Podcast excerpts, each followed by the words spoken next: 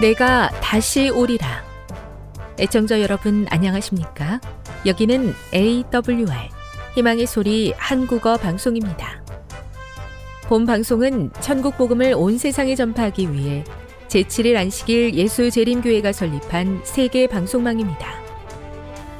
AWR 희망의 소리는 유럽, 라틴 아메리카, 아프리카, 러시아, 아시아의 방송망을 통해 전 세계에 복음을 전파하고 있습니다.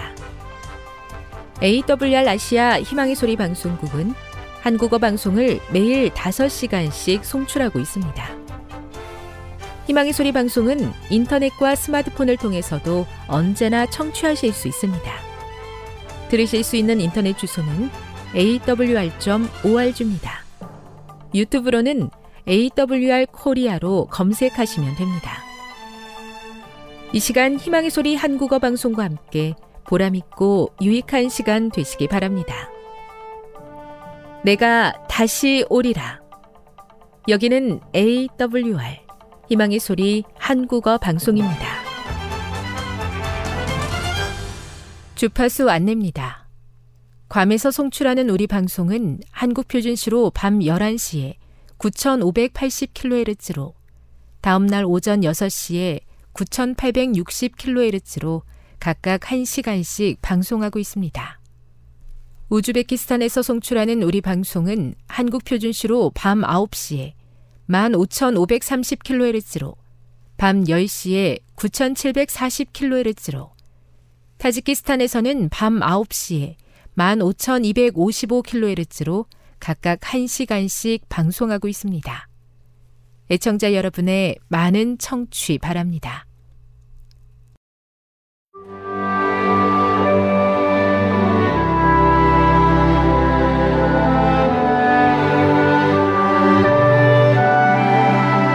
읽어주는 교과 첫째 날 1월 15일 일요일 11조 표준 국어 대사전은 11조를 기독교 신자가 수입의 10분의 1을 교회에 바치는 것이라고 정의하고 있다.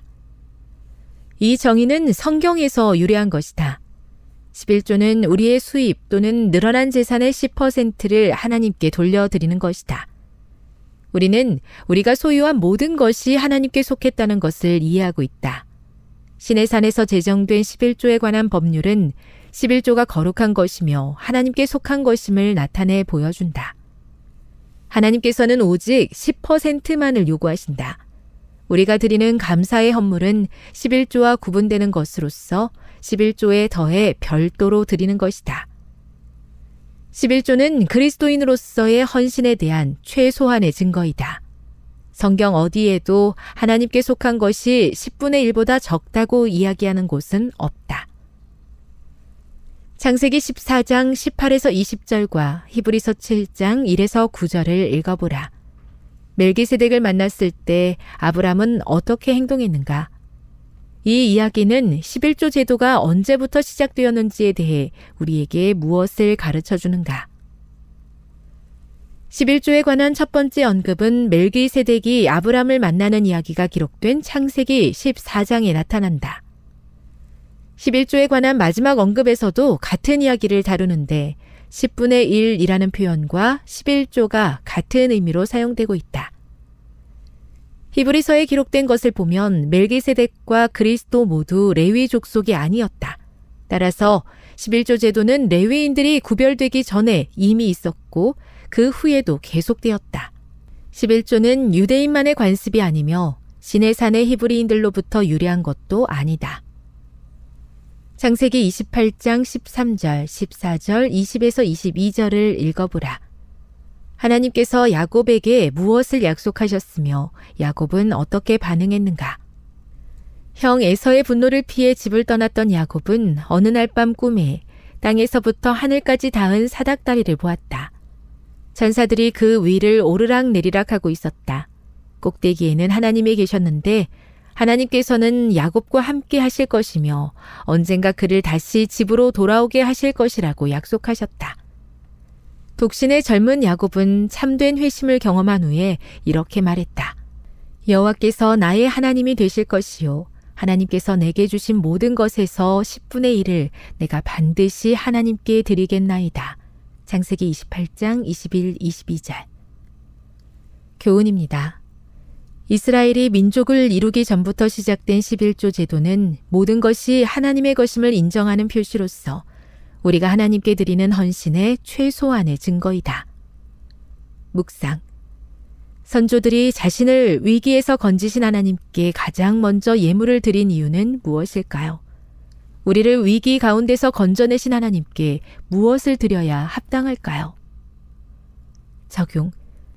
안식일과 마찬가지로 11조가 고대 이스라엘의 법적, 심지어 종교 시스템에서 유래한 것이 아니라는 사실을 이해하는 것이 중요한 이유는 무엇입니까? 이것은 십자가 사건 이후에 사는 우리들에게는 어떤 의미입니까? 영감의 교훈입니다. 11조 제도는 아담 시대부터 확실한 제도가 모세에게 주어지기 이전에도 하나님께서는 사람에게 종교적인 목적으로 하나님께 헌물을 바치는 것이 요구되었으며 그 근원은 멀리 아담 시대까지 거슬러 올라간다.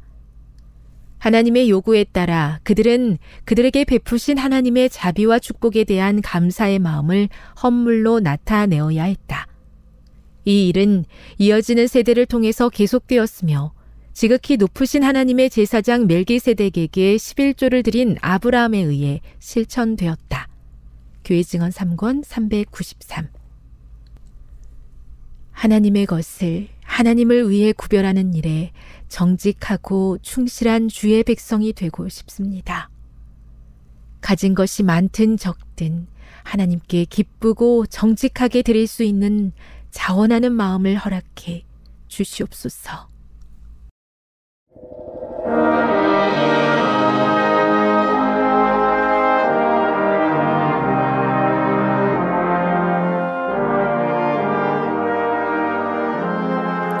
희망의 소리 청취자 여러분, 주 안에서 평안하셨습니까? 방송을 통해 여러분들을 만나게 되어 기쁘게 생각합니다. 저는 박용범 목사입니다. 이 시간 하나님의 은혜가 우리 모두에게 함께 하시기를 바랍니다. 이 시간에는 하나님께서 사람에 대해 주목하시는 덕목 세 가지라는 제목으로 함께 은혜를 나누고자 합니다. 하나님께서 사람에 대해 주목하시는 덕목 세 가지라는 제목입니다. 오늘 본문은 사무엘상 16장 1절부터 13절까지 있는 말씀입니다. 사무엘상 16장 1절로 13절입니다. 여호와께서 사무엘에게 이르시되 내가 이미 사울을 버려 이스라엘 왕이 되지 못하게 하였거늘 내가 그를 위하여 언제까지 슬퍼하겠느냐 너는 기름을 뿔에 채워 가지고 가라 내가 너를 베들레헴 사람 이 세계로 보내리니 이는 내가 그 아들 중에서 한 왕을 예선하였음이니라. 사무엘이 가로되 내가 어찌 갈 수 있으리이까? 사울이 들으면 나를 죽이리이다. 여호와께서 가라사대 너는 암송아지를 끌고 가서 말하기를 내가 여호와께 제사를 드리러 왔다 하고 이세를 제사에 청하라. 내가 너의 행할 일을 가르치리니 내가 내게 알게 하는 자에게 나를 위하여 기름을 부을지니라. 사무엘이 여호와의 말씀대로 행하여 베들레헴의 이름에 성읍 장로들이 떨며 그를 영접하여 가로되 평강을 위하여 오시나이까 가로되 평강을 위함이니라. 내가 여호와께 제사로 왔으니 스스로 성결케 하고 와서 나와 함께 제사하자 하고 이세와 그 아들들을 성결케 하고 제사에 청하니라. 그들이 오매 사무엘이 엘리압을 보고 마음에 이르기를 여호와의 기름 부으실 자가 과연 그 앞에 있도다 하였더니 여호와께서 사무엘에게 이르시되 그 용모와 신장을 보지 말라 내가 이미 그를 버렸노라 나의 보는 것은 사람과 같지 아니하니 사람은 외모를 보거니와 나 여호와는 중심을 보느니라 이세가 아비나답을 불러 사무엘의 앞을 지나게 하매 사무엘이 가로되 이도 여호와께서 택하지 아니하셨느니라. 이새가 산마로 지나게 하매 사무엘이 가로되 이도 여호와께서 택하지 아니하셨느니라. 이새가 그 아들을 일곱으로 다 사무엘 앞을 지나게 하나 사무엘이 이새에게 이르되 여호와께서 이들을 택하지 아니하셨느니라 하고 또 이새에게 이르되 뇌 아들들이 다 여기 있느냐 이새가 가로되 아직 말째가 남았는데 그가 양을 지키나이다. 사무엘이 이새에게 이르되 보내어 그를 데려오라. 그가 여기 오기까지는 우리가 식사 자리에 앉지 아니하겠노라. 이에 보내어 그를 데려오매 그의 빛이 붉고 눈이 빼어나고 얼굴이 아름답더라. 여호와께서 가라사대 이가 크니 일어나 기름을 부으라. 사무엘이 기름불을 취하여 그 형제 중에서 그에게 부었더니 그날 이후로 다윗이 여호와의 신에게 크게 감동되니라. 사무엘이 떠나서 라마로 가니라. 우리는 지난 시간에 하나님께서 사람에 대하여 주목하시는 덕목 세 가지라는 제목을 통해서 그 첫 번째 덕목을 살펴봤습니다. 그 첫 번째 덕목은 하나님은 사람의 중심을 주목하신다는 것이었습니다. 그래서 사람들은 외모를 보지만 하나님은 중심을 보고 평가하시므로 우리가 중심을 잘 준비하는 그런 사람이 필요하다는 사실들을 지난 시간에 함께 살펴봤습니다. 오늘은 두 번째 덕목을 좀 살펴보려고 합니다. 둘째는 하나님은 사람이 그 맡은 일에 충실한가를 주목하십니다. 하나님은 사람이 그 맡은 일에 충실한가를 주목하십니다. 본문 11절입니다. 사무엘상 16장 11절 또 이세에게 이르되 내 아들들이 다 여기 있느냐 이세가 가로되 아직 말째가 남았는데 그가 양을 지키나이다. 사무엘이 이세에게 이르되 보내어 그를 데려오라. 그가 여기 오기까지는 우리가 식사 자리에 앉지 아니하겠노라. 사무엘 선지자가 베들레헴에 와서 하나님께 드리는 제사에 이세와 그 아들들을 초청하였을 때 이세는 그의 아들들을 소집하였습니다. 이세계는 여덟 명의 아들들이 있었지만 막내 아들인 다윗은 제사 자리에 오지 못했습니다. 다윗이 오지 못했던 이유는 이세의 판단이었던 것 같습니다. 나머지 일곱 명의 아들들이 제사 자리에 가니까 막내는 양들을 돌봐야 된다고 생각하여 통보도 안 한 듯합니다. 그렇다면 양을 돌보는 일을 전적으로 다윗에게 맡긴 것 같고 또한 집에서 멀리 떨어진 곳에서 양을 친 듯합니다. 양을 돌보는 일은 큰 힘이 요구되지는 않습니다. 양들을 풀어놓고 마음껏 풀을 먹게 하고 간혹 있을 짐승의 공격으로부터 보호하는 역할입니다. 그래서 꼬박 양들을 지켜보기보다는 양들과 함께 있으면서 자기 할 일을 그 시간에 하면 되는 일이었습니다. 그런데 양 돌보는 일이 약간 느슨할 수도 있기 때문에 아무도 없는 들에서 양과 함께 자리를 지키는 일이 결코 쉬운 일이 아닙니다. 내가 양들과 함께 있건 없건 양들은 제 멋대로 풀을 먹고 쉬고 놀 것 같기 때문입니다. 그래서 아무도 없는 틈을 타서 친구를 만나러 갔다가 적당한 때에 돌아오거나 잠을 자도 될 것 같은 생각을 하기 쉽습니다. 우리가 잘 아는 거짓말 양치기 소년의 이야기도 그가 양을 돌보다가 너무나 무료하기 때문에 그래서 거짓말을 하는 그 이야기를 우리는 알고 있습니다. 그런데 다윗은 양을 지키는 단순한 일에 최선을 다하는 사람인 듯 합니다. 사무엘의 초청에 막내는 빠져도 될 것 같은 생각이 들 만큼 그는 형제들 사이에서도 그 영향력이 크지 않았지만 그는 그에게 맡겨진 작은 일이라도 크게 생각하며 충성을 다하는 사람이었습니다. 흔히 작고 하찮은 일은 사람들이 별로 신경 쓰지 않습니다. 사람들의 이목이 집중되고 관심이 큰 일에만 신경 쓰고 싶어 합니다. 그런데 하나님의 경영 방침은 작은 일에 충실한지를 시험해보고 큰 일도 맡기는 것입니다. 이런 하나님의 경영 방침을 보여주는 좋은 예가 두 성경절에서 살펴볼 수 있는데요. 먼저는 누가복음 19장 12절부터 26절까지 있는 말씀입니다. 누가복음 19장 12절부터 26절까지 있는 말씀입니다.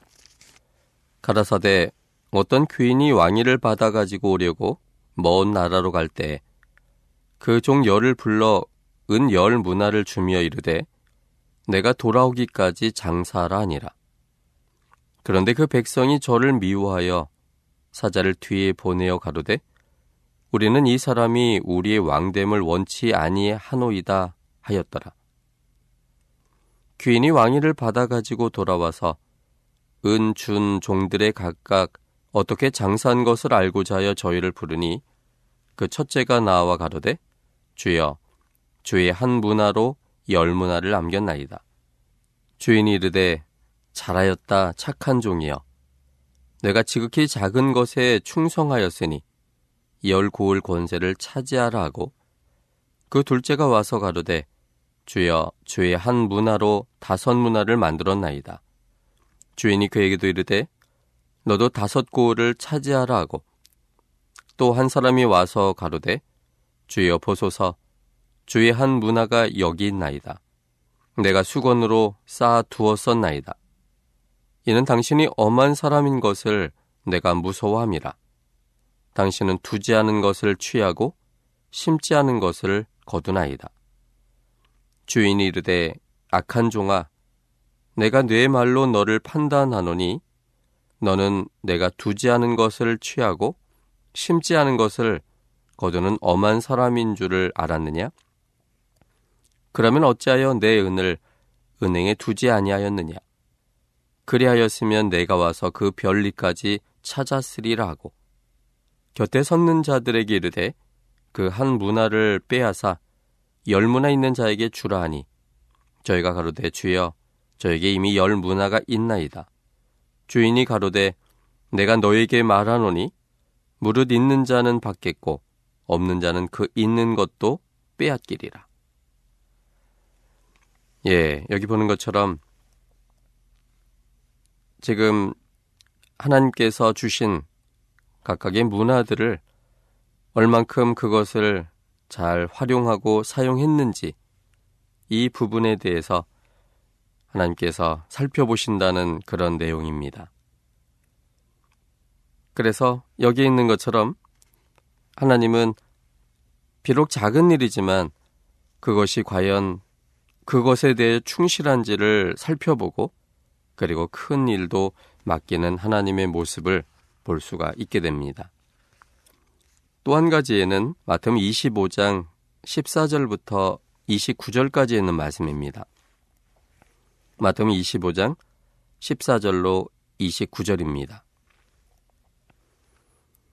또 어떤 사람이 타국에 갈제 그 종들을 불러 자기 소유를 맡긴과 같으니 각각 그 재능대로 하나에게는 금 다섯 달란트를 하나에게는 두 달란트를 하나에게는 한 달란트를 주고 떠났더니 다섯 달란트 받은 자는 바로 가서 그것으로 장사하여 또 다섯 달란트를 남기고 두 달란트 받은 자도 그같이 하여 또 두 달란트를 남겼으되 한 달란트 받은 자는 가서 땅을 파고 그 주인의 돈을 감추어 두었더니 오랜 후에 그 종들의 주인이 돌아와 저희와 회개할세. 다섯 달란트 받았던 자는 다섯 달란트를 더 가지고 와서 가로되 주여 내게 다섯 달란트를 주셨는데 보소서 내가 또 다섯 달란트를 남겼나이다. 그 주인이 이르되 잘하였도다 착하고 충성된 종아 내가 작은 일에 충성하였음에 내가 많은 것으로 내게 맡기리니 내 주인의 즐거움에 참여할지어다 하고 두 달란트 받았던 자도 와서 가로되 주여 내게 두 달란트를 주셨는데 보소서 내가 또 두 달란트를 남겼나이다. 그 주인이 이르되 잘하였도다 착하고 충성된 종아. 내가 작은 일에 충성하였음에 내가 많은 것으로 내게 맡기리니 내 주인의 즐거움에 참여할지어다 하고 한 달란트 받았던 자도 와서 가로되 주여 당신은 굳은 사람이라. 심지 않은 데서 거두고 해치지 않은 데서 모으는 줄을 내가 알았으므로 두려워하여 나가서 당신의 달란트를 땅에 감추어 두었었나이다. 보소서 당신의 것을 받으셨나이다. 그 주인이 대답하여 가로되 악하고 게으른 종아 나는 심지 않은 데서 거두고 해치지 않은 데서 모으는 줄로 내가 알았느냐? 그러면 내가 마땅히 내 돈을 취리하는 자들에게나 두었다가 나로 돌아와서 내 본전과 별리를 받게 할 것이니라 하고 그에게서 그 한 달란트를 빼앗아 열 달란트 가진 자에게 주어라. 무릇 있는 자는 받아 풍족하게 되고 없는 자는 그 있는 것까지 빼앗기리라. 여기에 말씀에도 보면 작은 일에 얼마나 충실한지가 매우 중요한 요소임을 보여주고 있습니다. 이 두 비유를 통해서 즉 문화와 달란트의 비유에서 놓쳐서는 안 되는 중요한 진리가 있습니다. 문화는 하나님께서 각 사람에게 골고루 나눠주는 재능에 관한 이야기이고 달란트는 하나님께서 각 사람의 재능대로 각각 차등을 주고 나눠주는 이야기입니다. 초점은 사람들의 재능대로 얼마의 달란트를 나누어 주었느냐가 아니라 맡긴 달란트를 어떻게 사용하였느냐입니다. 달란트 비유에서 나오는 한 달란트 받은 종과 문화의 비유에서 나오는 땅에 감춘 종의 공통점은 무엇입니까? 또한 그들의 공통점에서 유추해 보면 나머지 종들이 위험을 무릅쓰고 그들에게 달란트와 문화를 공격적으로 사용할 수 있었던 이유는 무엇이었을까요? 그것은 주님의 품성에 대한 태도였습니다. 문화나 달란트를 땅에 감추어 두고 수건에 쌓아놓은 종들은 주인의 품성을 오해하여 두렵고 무서운 사람으로 인식하였으므로 주인이 너무나 무서워서 도무지 주인이 주신 것들을 제대로 사용할 수가 없었습니다. 마태음 25장 24절과 25절에 있는 말씀을 다시 한번 보겠습니다. 마태음 25장 24절 25절입니다. 한 달란트 받았던 자도 와서 가로되 주여 당신은 굳은 사람이라 심지 않은 데서 거두고 해치지 않은 데서 모으는 줄을 내가 알았으므로 두려워하여 나가서 당신의 달란트를 땅에 감추어 두었었나이다. 보소서 당신의 것을 받으셨나이다. 한 달란트 받았던 자가 생각했던 주인의 품성은 굳은 사람이었습니다. 경직된 사람, 그리고 심지 않은 데서 거두는 사람, 해치지 않은 데서 모으는 주인으로 알고 있었어요. 심지 않은 데서 거둔다는 말은 이것은 거의 날강도와 같은 모습입니다. 공정하지 않은 사람. 그래서 없는 것도 있게 만들기 원하고 또 있던 것도 없다고 말할 수 있는 그런 품성을 가진 주인이라고 이 한 달란트 받은 사람은 생각했기 때문에 주인의 명령이 그는 매우 두려웠습니다. 그래서 그에게 남겨준 이 한 달란트 이것마저도 만약에 손해를 끼치거나 이것이 잘못된다면 굉장히 어려움에 처할 것에 대한 두려움이 있었기 때문에 그는 두려워서 이것을 땅에 감추어 두었고 최소한 주인이 올 때에 본전이라도 드리고자 하는 생각에 그것을 감춰둔 것이었습니다. 또한 누가복음 19장 21절에 보면 한 문화를 가진 사람이 가졌던 그 주인의 품성에 대한 생각이 기록되어 있습니다. 누가복음 19장 21절에 있는 말씀을 다시 한번 보겠습니다. 이는 당신이 엄한 사람인 것을 내가 무서워함이라. 당신은 두지 않은 것을 취하고 심지 않은 것을 거두나이다. 이 사람 역시도 그 주인은 매우 엄한 사람이라고 생각했습니다. 경직된 사람. 그래서 한치의 양보도 없을 뿐만 아니라 공정치도 않아서 두지 않은 것을 취하며 심지 않은 것을 거두기를 원하는 주인이라고 생각했기 때문에 주인이 그에게 준 이 한 문화가 매우 부담스러웠던 것입니다.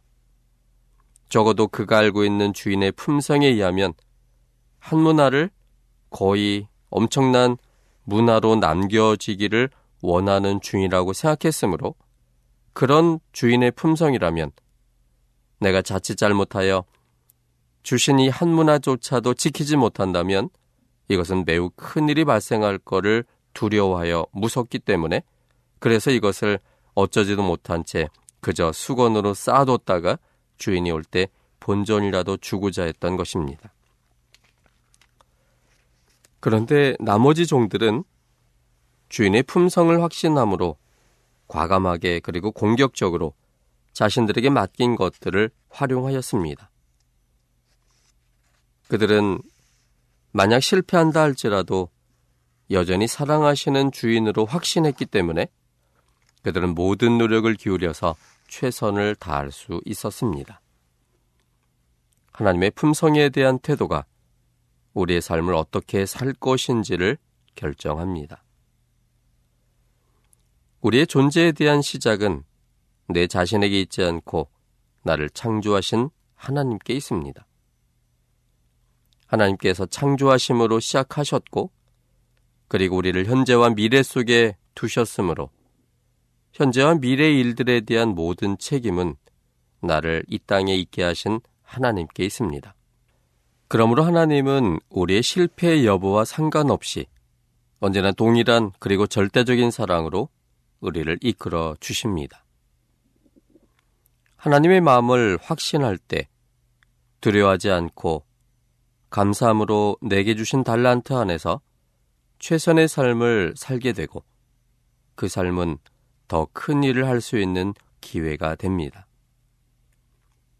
형통은 인간의 준비와 하나님의 기회가 만나는 곳에서 일어납니다. 하나님을 믿고 지금 나에게 맡겨준 일에 최선을 다할 때 하나님은 더 큰 일을 위한 기회를 던져 놓으십니다. 이 원리는 하나님을 믿지 않는 사람에게도 적용되는 원리입니다. 오래전에 평안북도 정주에 한 젊은이가 살았습니다. 이 청년은 생활이 매우 곤궁하여 근처 부잣집에서 머슴살이를 했습니다.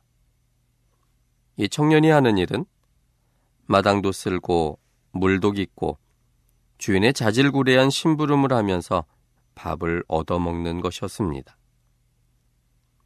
그런 허드렛 일 중에서 가장 거북스러웠던 것은 매일 아침 주인 마님이 안방에서 마루에 내놓는 요강을 비우는 일입니다. 요강이란 게 어떤 겁니까? 식구들이 밤새 오줌을 넣기도 하고 또 어떤 경우는 가래침도 뱉고 아이 있는 집은 대변도 이 요강에서 해결합니다. 그런데 이 젊은 청년이 하는 일은 바로 요강을 비우는 일이었습니다. 요강을 비우는 일은 매우 비위를 상하게 하는 일이었습니다. 그런데 이 청년이 요강 비우는 모습은 다른 종들과 아주 달랐습니다. 그는 우선 요강을 꿀단지나 끼고 가듯이 오른손으로 감아 안고 한 방울도 튀지 않도록 조심조심 정성을 들여 옮깁니다. 그리고 측간 뒤에 있는 오줌통에 한 방울도 허실 없이 잘 부은 다음에 샘가에 가서 모래를 한 줌 집어넣습니다.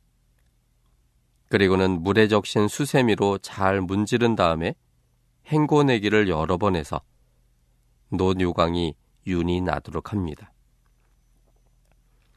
그리고는 걸레로 물 한 방울 없이 깨끗이 닦아서 마루에 공손히 갖다 놓는 것이었습니다.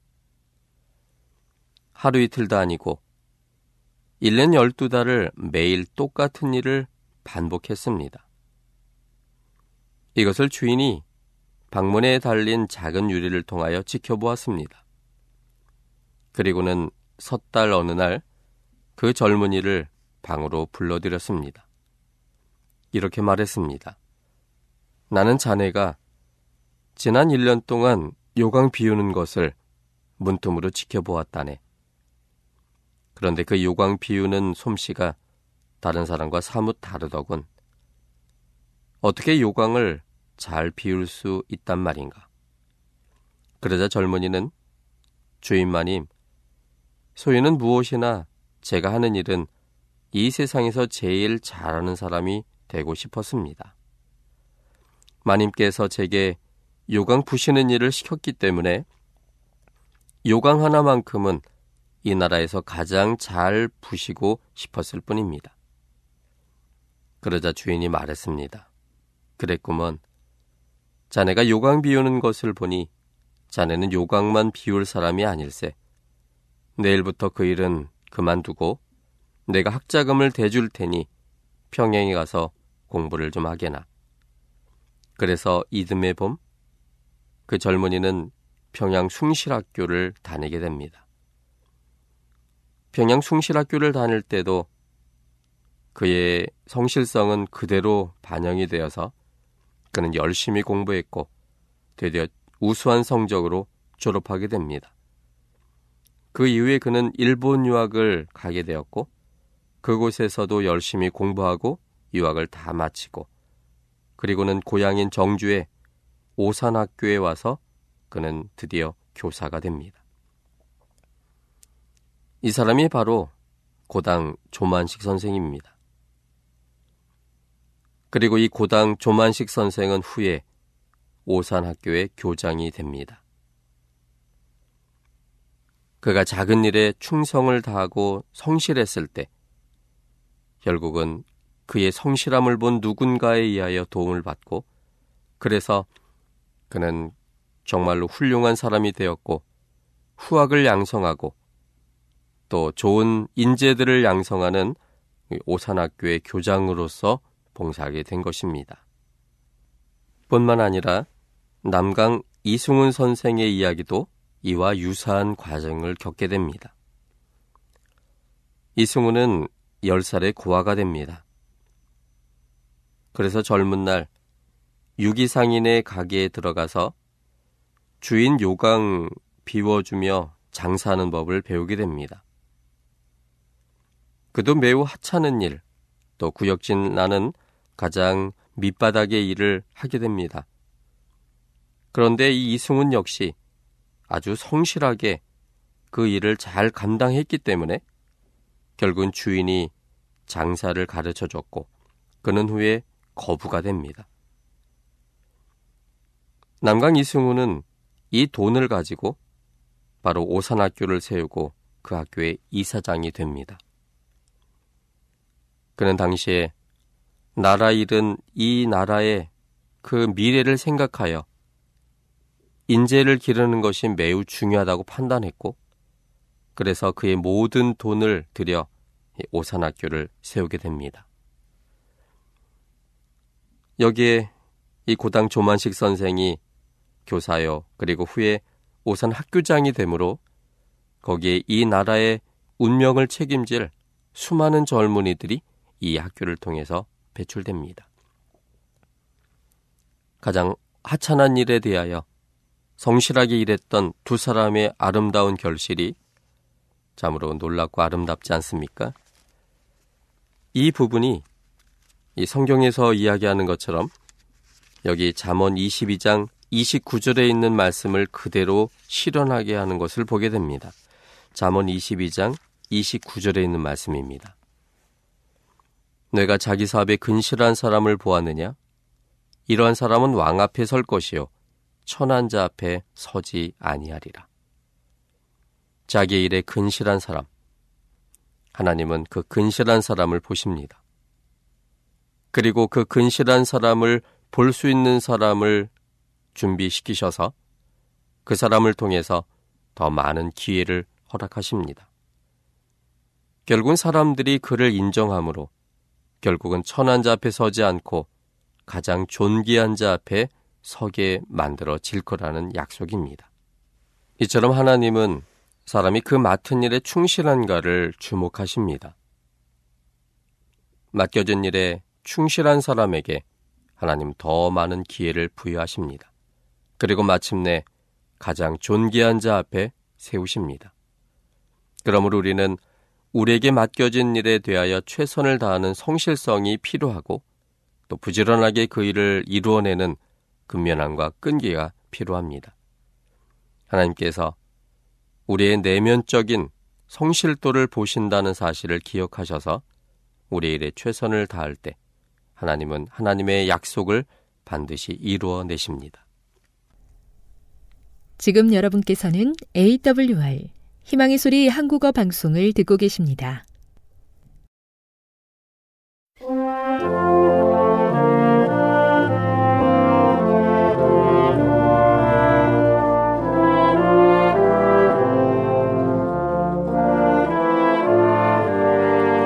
여러분 한 주 동안 안녕하셨습니까? 한국연합회 성경연구소장 임봉경 목사입니다. 오늘도 여전히 여러분에게 하나님의 사랑과 예수 그리스도의 은혜와 진리의 성령의 감동하심이 함께 하시기를 바랍니다. 예, 오늘은 지난 시간에 말씀드린 예언의 선물 곧 엘렌 화이트와 그녀의 글들에 대한 재림교의 입장을 비평하고 또 오도하고 또 오해하는 그런 자들의 문제를 다루고자 합니다.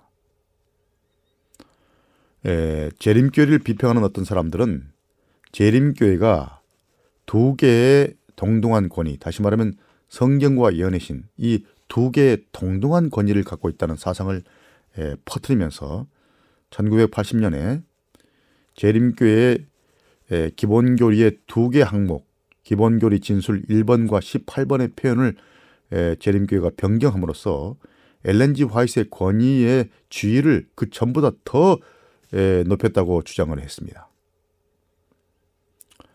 이런 주장의 약점은 사실 자체만 보아도 분명하게 드러납니다. 첫째로 재림교회는 여러 해에 걸쳐 거듭거듭 엘렌지 화이트의 예언적 선물에 대한 믿음을 공식적으로 지지하면서 그녀의 글들이 재림교의 권위를 갖고 있음을 인정해 왔지만 앞에서 이미 지적한 대로 공식적으로 그녀의 권위를 성경의 권위와 동등하게 여기거나 더 높이 여긴 적이 결코 없습니다. 둘째, 1980년 대총회 회기를 즈음하여 번교 기본교리 두 개 항목의 표현을 바꾼 것은 재림교회가 성경과 엘렌지 화이트의 연적 봉사에 관해 믿어왔던 내용을 좀 더 분명하게 표현하기 위하여 바꾼 것이었습니다. 셋째, 기본교리 18, 다시 말하면 엘렌지 화이트의 글들은 지속적이며 고인 있는 진리의 자료이다. 라고 하는 표현. 이 표현은, 에, 원래 표현은 에, 그녀의 글들은 지속적이며 권위 있는 자료이다. 이렇게 되어 있습니다. 이 표현은 그녀의 글들이 성경의 권위와 같은 수준에 있다는 뜻이 아니라 하나님이 정경후 선자로서 엘렌 화이트를 통해 말씀했으며 성경 시대에 비정경 선자들의 말을 경청했던 것처럼 교회가 그녀의 말을 경청해야 한다고 재림교회가 믿는다는 것을 의미하고 있습니다. 이런 믿음은 성경의 온전한 성격과 권위를 절대 침해하지 않습니다. 엘렌 화이트의 글들과 성경의 관계에 대한 교회의 입장을 제시한 엘렌 화이트의 권위에 대한 재림교의 이해라는 공식적인 문건이 1982년에 출판되었습니다. 자, 이 문건은 기본교리 1과 18번의 표현이 정확하게 무엇을 의미하는지를 구체적으로 설명했습니다. 자, 대총의 성경연구소는 위임을 받아서 엘렌 화이트의 권위에 대한 재림교회가 권위에 대해 인정하는 점과 또 재림교회가 인정하지 않는 점을 천명했습니다. 자, 오늘 그 얘기를 여기에 말씀드리겠습니다. 자, 재림교회가 엘렌지 화이트의 권위와 관련하여 인정하는 점은 다음과 같습니다. 첫 번째, 우리는 성경이 거룩하게 계시된 하나님의 말씀이며 성령의 감동으로 된 것임을 믿는다. 둘째, 우리는 성경이 구약과 신약 66권만으로 이루어진 것을 믿는다. 셋째, 우리는 성경이 신앙의 토대이며 교리와 실천의 모든 면에서 최종적 권위임을 믿는다. 넷째, 우리는 성경이 인간의 언어로 기록된 하나님의 말씀임을 믿는다. 다섯째, 우리는 신약 시대 이후에도 그리스도 교회에 예언의 선물이 지속적으로 나타날 것임을 성경이 가르친다고 믿는다. 여섯째, 우리는 엘렌지 화이트의 봉사와 글들이 예언의 선물의 나타남이었다고 믿는다. 일곱 번째, 우리는 엘렌지 화이트이 성령의 감동하심을 입었으며 그 영감의 산물인 그녀의 글들이 특별히 재림교회에 적용될 수 있고 그 권위를 갖는다고 믿는다. 여덟째, 우리는 성경의 가르침을 이해하고 예언적인 긴박성을 가진 그런 가르침들을 가르침들을 적용하는데 도움이 되는 지침이 엘렌 화이트의 글들이 주어진 목적에 포함된다고 믿는다. 아홉 번째, 우리는 엘렌 지 화이트의 예언의 은사를 받아들인 것이 재림교회의 양육과 연합에 중요하다고 믿는다. 열 번째, 우리는 엘렌 지 화이트이 문헌적인 자료와 조력자들을 사용한 것과 또 유사한 용례가 성경의 글들에서도 나타나고 나타난다고 믿는다. 다시 말하면 엘렌지 화이트이 어떤 다른 사람이 쓴 에, 문헌들을 에, 사용하고 또 그에게 에, 글을 쓰는데 좀 조력해줄 문서 조력자들을 사용한 것을 인정하고 또 그런 용례들이 성경에도 나타난다는 것을 우리가 믿는다는 것입니다. 에, 다음으로는 엘렌지 화이트의 권위에 대해서 재림교회가 부정하는 점은 다음과 같습니다. 첫 번째, 우리는 엘렌지 화이트의 영감의 질 또는 영감의 정도가 성경과 다르다고 믿지는 않는다. 우리는 엘렌지 화이트의 글들이 정경 곧 성경에 추가된 것이라고 믿지 않는다.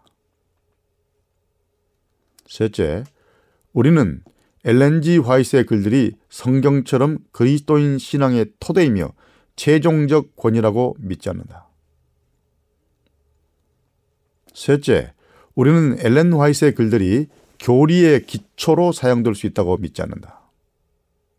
우리의 모든 교리는 성경 본문에 기초되어 있습니다.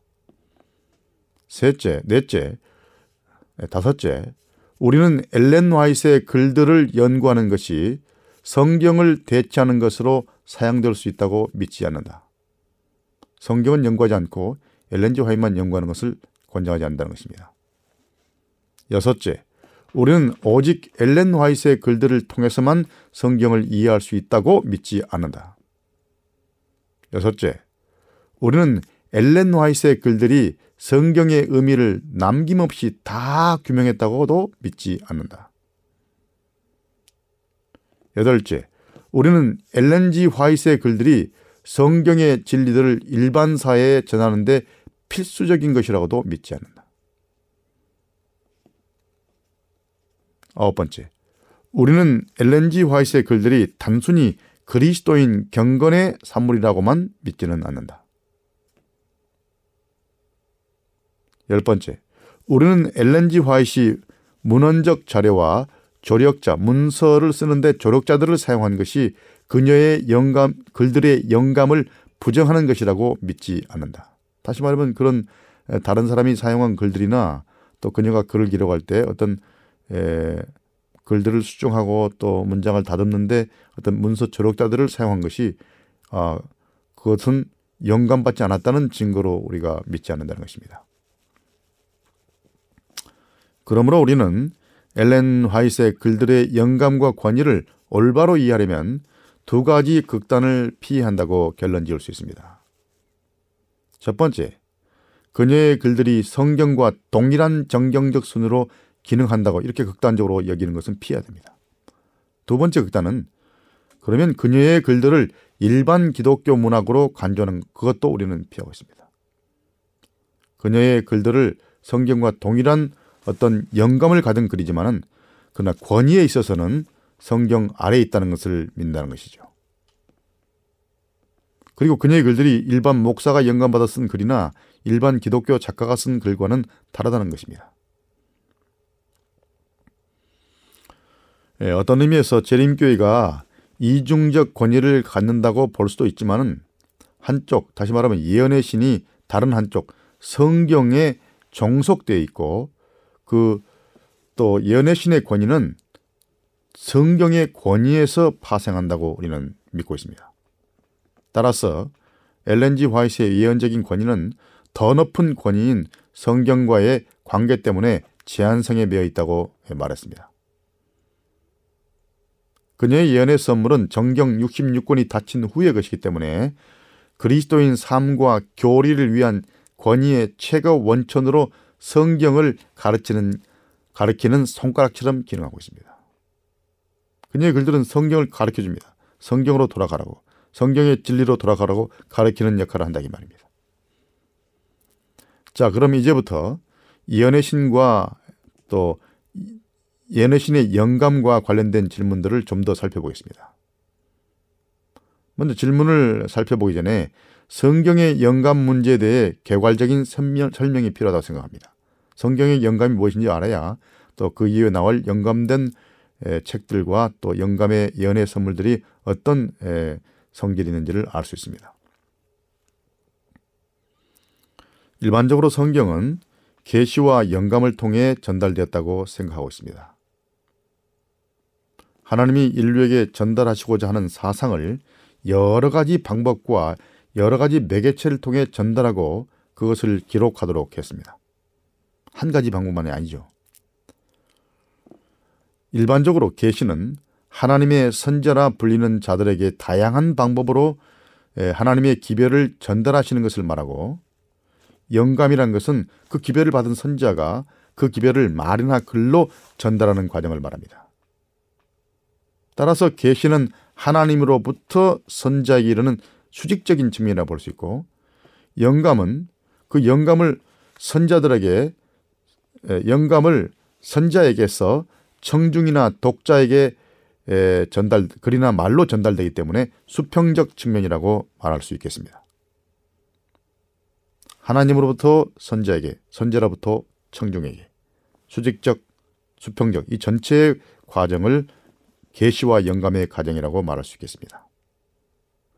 엘렌지 화이트도 성경의 기자들처럼 이런 수직적 계시와 수평적 영감의 기능을 그가 묘사하고 또 나타내 보였습니다. 예, 이상이나 꿈을 통해 기별을 받고 성령의 감동과 지도를 받아가지고 그 기별을 백성들에게 말이나 글로써 전달했습니다. 그러나 선지자에게 하나님이 계시를 전달하는 방식은 다양했습니다. 한 가지 방식만이 아니었습니다. 신학자들은 성경의 영감을 설명할 때 사상 영감이니 축자 영감이니 언어 영감이니 무슨 영감이라는 이런 용어들을 많이 씁니다. 그러나 신학자들이 말하는 이런 영감의 이론들은 성경의 포괄적이고 다양하고 다채로운 계시와 영감의 전 과정을 다 나타낼 수 없습니다. 하나님이 계시와 영감을 단어나 언어나 에, 어떤 사상에만 준 것이 아니라 어떤 어떤 사람의 전 인격을 사로잡아 그 한 사람의 인격과 삶 전체를 통해 기별을 전달하십니다. 그래서 히브리서 기자는 1장 1절에 하나님이 옛적에 선자들로 여러 부분과 여러 모양으로 우리 조상들에게 말씀하셨다고 말한 것입니다. 이렇게 다양한 방법으로 전한 이 다양한 방법들을 우리는 신학적으로 영감의 모델이라고 계시 영감의 모델이라고 말합니다.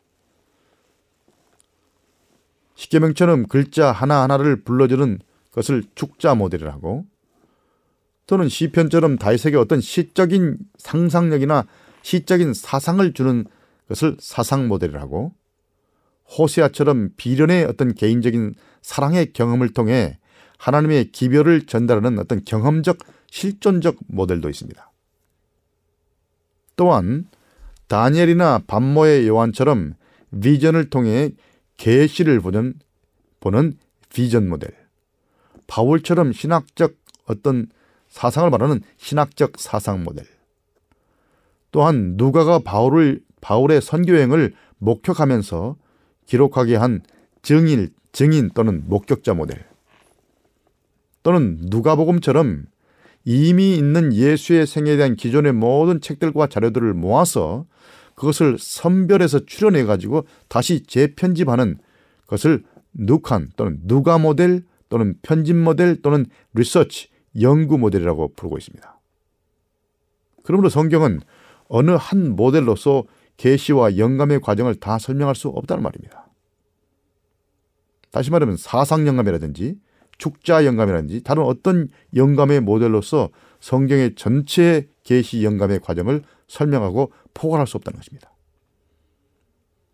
그래서 이런 모든 성경의 계시 영감의 과정을 다 포괄하는 모델을 우리는 재림교회는 전체 영감 또는 총체적 영감 또는 포괄적 영감 또는 역사적 인식적 영감 또는 성경적 영감 모델 또는 전인 영감 등으로 일컫, 일컫기로 하고 있습니다. 예, 이 포괄적인 영감 또는 전인 영감의 모델은 성경의 단어들이 영감 과정의 주된 초점은 아니었지만 영감이 성경 기자들이 사용한 그 언어들에도 미쳤다고 봅니다. 그러나 축제적 영감 또는 기계적 받아쓰기 구술 영감이 영감 모델이 가르치는 것 같은 방식은 아닙니다. 모든 성경 전체를 십계명처럼 받아쓰게 한 것은 아니라는 것입니다. 자, 그러니까 십계명은 축자매도로 속할 수 있지만 성경 전체가 축자매도라고 할 수는 없습니다. 사상 모델도 있지만은 전체 성경을 사상 영감이라고 말할 수도 없다는 말입니다. 자, 축자적 받아쓰기 모델은 하나님께서 인감 경험 밖에 있는 영역에서 단어들을 성경 기자의 마음에 집어 넣어 주신다고 보지만 예, 재림교가 지지하는 전인 영감 모델에서는 하나님께서 우리의 인간의 시간과 경험의 영역 곧 성경 기자들의 일상 삶의 경험 가운데서 그들의 인격 전체와 만나시고 그들의 사상과 감정과 성격과 교육적 배경과 그들의 표현력 등의 영향을 받았다는 것입니다. 따라서 하나님은 인간의 공간, 시간, 또 역사 속에서 활동하시면서 선자들이 인식할 수 있는 영역에서 말씀한 다음에 이런 선자들을 또 성령을 통해서 지도하심으로써 그들의 논리나 사상, 표현의 방식으로 거룩한 주어진 진리들을 표현할 수 있도록 도와주셨다는 말입니다. 자, 오늘은 여기까지 하고 다음 시간 이 문제를 좀 더 살펴보고 또 다른 주제로 넘어가 보도록 하겠습니다. 그럼 다음 시간까지 평안하시기를 바랍니다. 안녕히 계십시오.